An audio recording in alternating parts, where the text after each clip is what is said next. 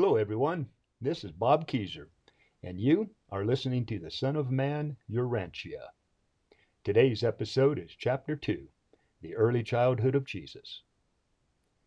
When the family got to Alexandria, Joseph found work as a carpenter, and he lived with his relatives. Mary was a diligent mother, Jesus was healthy, and he had a large group of friends.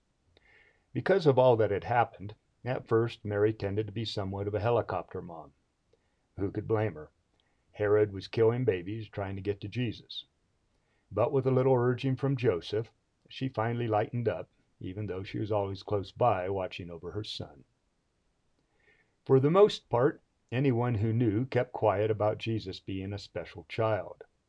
But, as usually happens with secrets, the word got out. Before the family went back to Palestine, some believers in Jesus' mission came to visit the family. They tried to convince Mary and Joseph that if Jesus really was special, that they should raise him right there in Alexandria. Their arguments was that he'd have more influence as a spiritual leader in that great city than kicking up the dust somewhere out in the boonies of Palestine. But Mary and Joseph were firm. They wouldn't budge.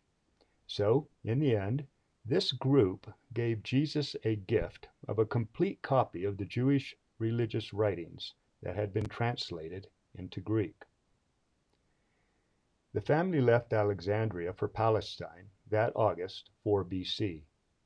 By the beginning of October, they were back in Nazareth. They arrived with a new donkey and five relatives who had insisted on walking along with them for safety. Back in Nazareth.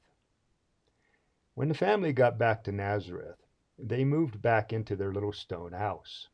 Joseph found work as a carpenter, and life was going smoothly. At this point, Jesus was three years, two months old. He was happy and healthy and full of wonder, just like all normal kids. Mary and Joseph still agreed to not tell anyone Jesus was special. So none of their neighbors knew anything was different. Around this time, Jesus met the kid next door, Jacob. Later, when they were older, Jacob became Jesus' best friends, and at times, avenger. While Jesus' body was growing like all the other kids around him, his mind was developing faster. Early the morning of April 2nd, 3 BC, Mary had another baby, James. This was the first of Jesus' brothers. He was as excited as a kid could be. A couple of months later, Joseph built a small workshop in town. This way, he could work for the caravans that were always crisscrossing the desert, and that stopped at Nazareth for rest and repairs. In his shop, Joseph made yokes and plows and other things out of wood that the caravans needed. His brothers were his partners, and he'd work there during the day while they'd take their tools and go out and work around town. It was here that Jesus watched his father and learned his own trade as a carpenter. In July of that year, a month before Jesus turned four, the people in Nazareth started getting sick. One of the travelers that came in on the caravans had picked up a stomach flu and spread it around the whole town. Mary got so worried that she snatched up her two boys and went to live with her brother on his farm in the country. They hung out there for two months. It was Jesus' first experience living on a farm, and of course the kid had a ball the whole time. The fifth year, 2 BC. Michael, the creator of our universe and very existence, came to earth as a human for several reasons. The most important of these tasks was to clarify people's understanding of their relationship to God. He was to let humanity know that our link to God is personal, that God is, in a very real sense, in you and, when possible, guiding you. When Adam and Eve failed humanity, and the Lucifer rebellion resulted in our planet being quarantined from the rest of the universe, we lost the basic knowledge that we're one with God. We fell into confusion. God is not something far away. There is no journey to God, no separation between us and God. When we show the potential to become an eternal soul, God finds us and then partners with us in the making of that soul. For those of you who missed it earlier, people are born just like any other animal.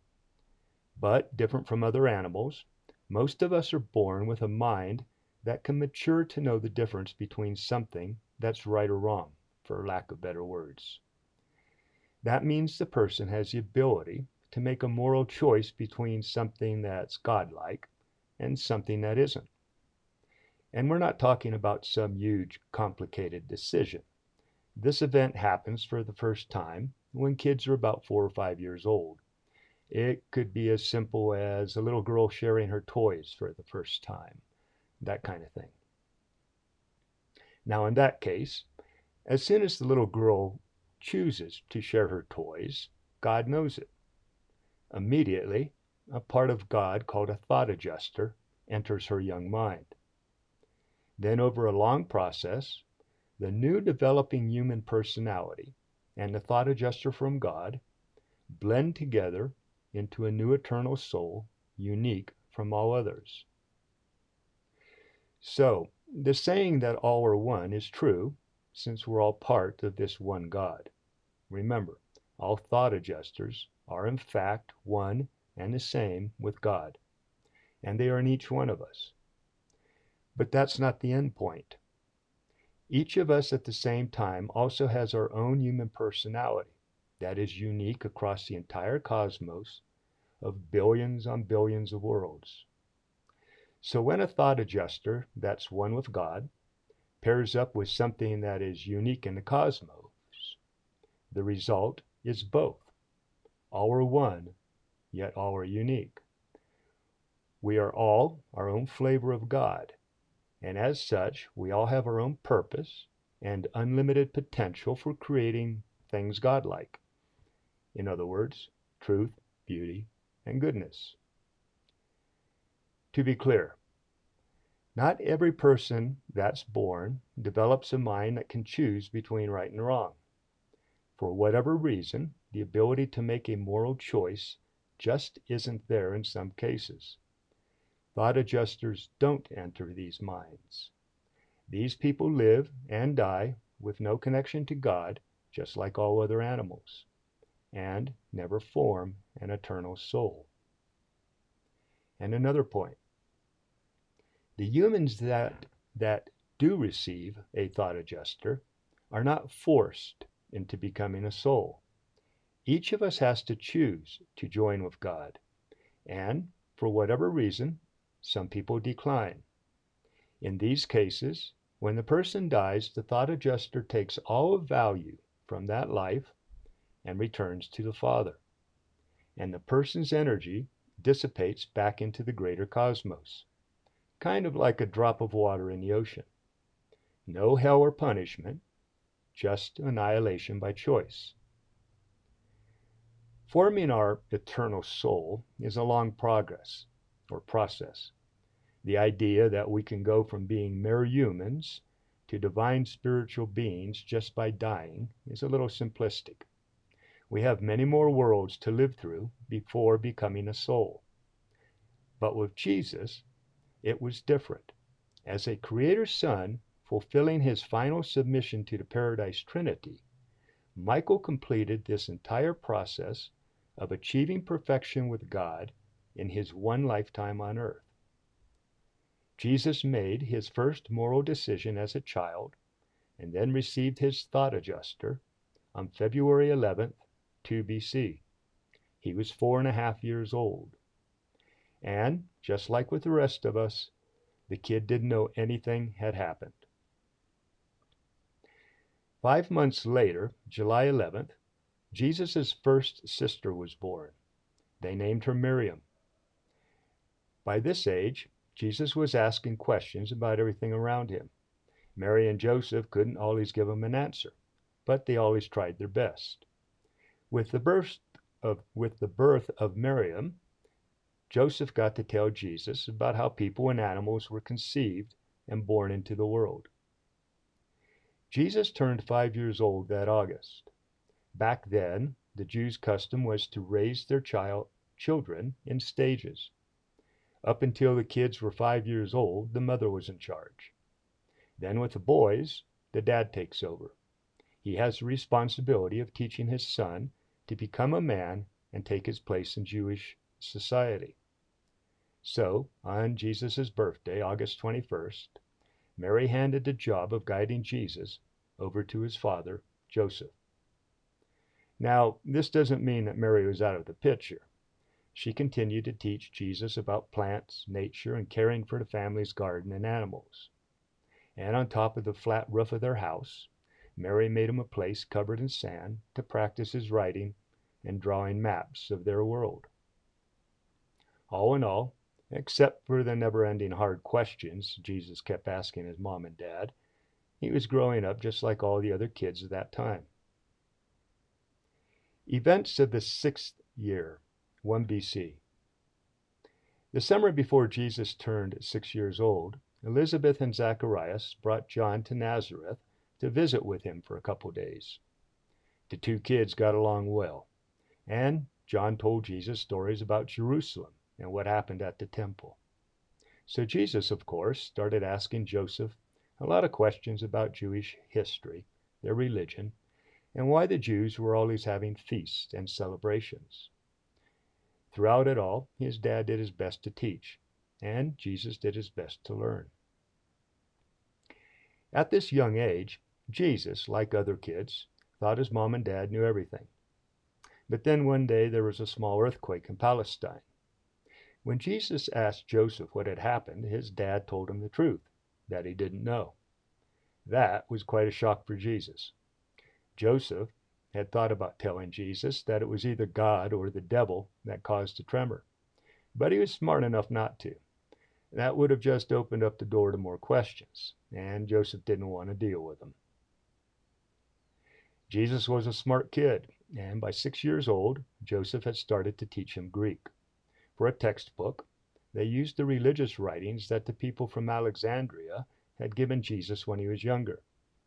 Jesus was also becoming a master of Jewish law, history, and religious philosophy. And since in Nazareth there were only two copies of these writings in Greek, Jesus got to meet with the others who'd come by their house to also study them. While this arrangement was great for Jesus, and it fueled his passion about God, it caused a bit of stress for his mom and dad. Jesus was already coming to the realization that God wasn't something far away, but in fact right there present in his own mind, and, for that matter, in everyone else's minds. So, why wasn't it logical to talk with God, the Father, inside his mind, just like he talked to Joseph, his father, on earth? But this was against how the Jews believed, and they were very strict about how they prayed. Yet, no matter how hard his mom and dad tried, they couldn't keep Jesus from having his own little talk with his father after he'd said his formal prayers. This year, life improved for the family. Joseph became a contractor and started building houses all around Palestine. He turned his shop in Nazareth over to his brothers. The family's income tripled, and Joseph was able to provide well for everyone. Jesus either spent his time with his dad or studying the plants and flowers around the house with his mom. And in the evening, after being told to go to sleep, He'd lay there gazing up at the stars long into the night, his young mind searching for answers. The seventh year, AD 1. Jesus was a happy kid. He loved playing with his buddies and his brother James. The kids had a little space in the back of their of his dad's carpenter shop where they played with the scraps of wood scattered on the floor. But I think you're getting the idea that the Jews were a pretty serious people and they had rules for everything in their lives, even how the kids could play. This set them apart from the other people and kept the Jews under the control of their religious leaders. So instead of fun and games, the Jewish kids played at things they saw their parents do, like weddings, funerals, and religious parties. While Jesus didn't understand the why of all these rules, he always obeyed his mom and dad. That July, Jesus fell down coming off the roof during a heavy sandstorm. He didn't get hurt, but Mary got shook up and started playing helicopter mom again. She told Joseph to get some handrails put on the stairs leading up to the roof, which he did. When Mary was irked, she was a force in her own right. When Jesus fell off the stairs, it was just an accident.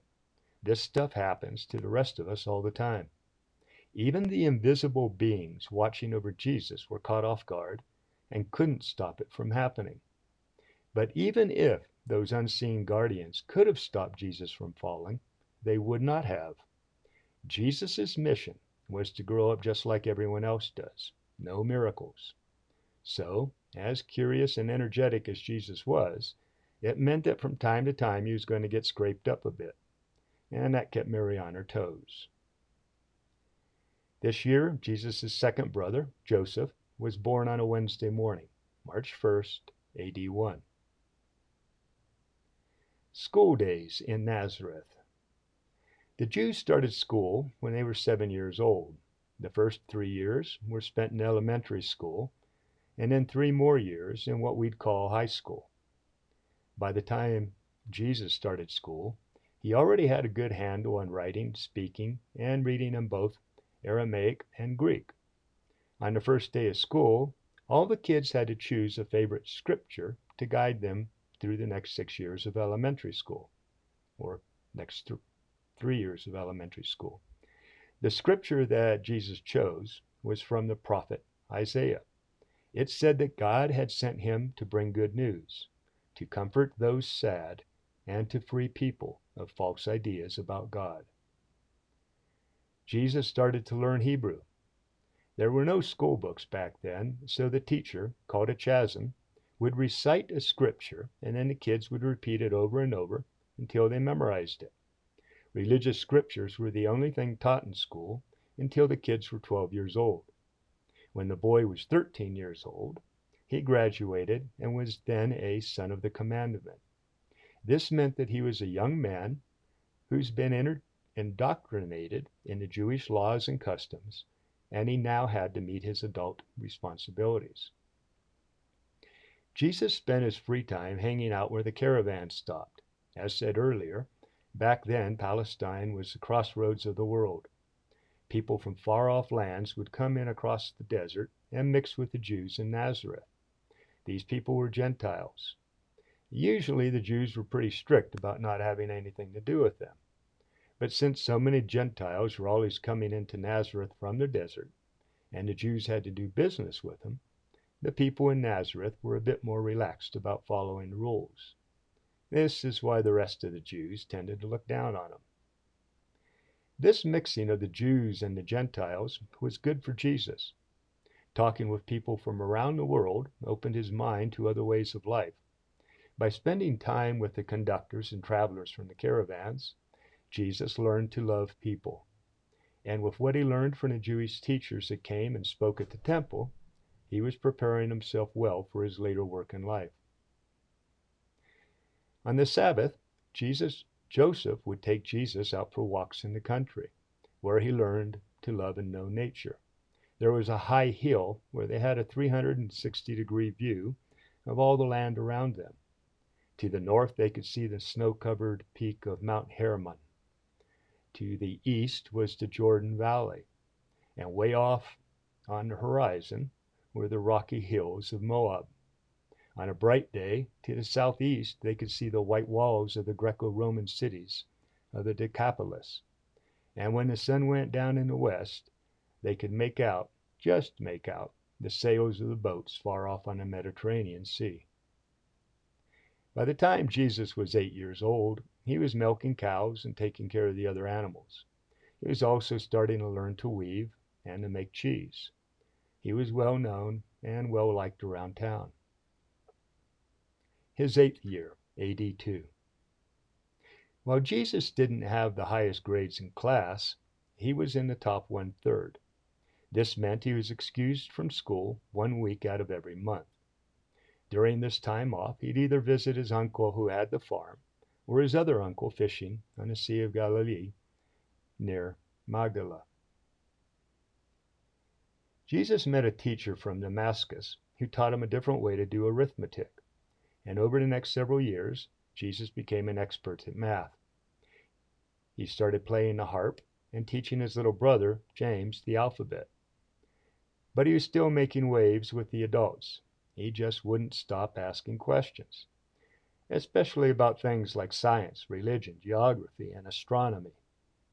He was a smart kid, and these were questions the adults couldn't answer without bringing in God or the devil or some sort of evil spirits.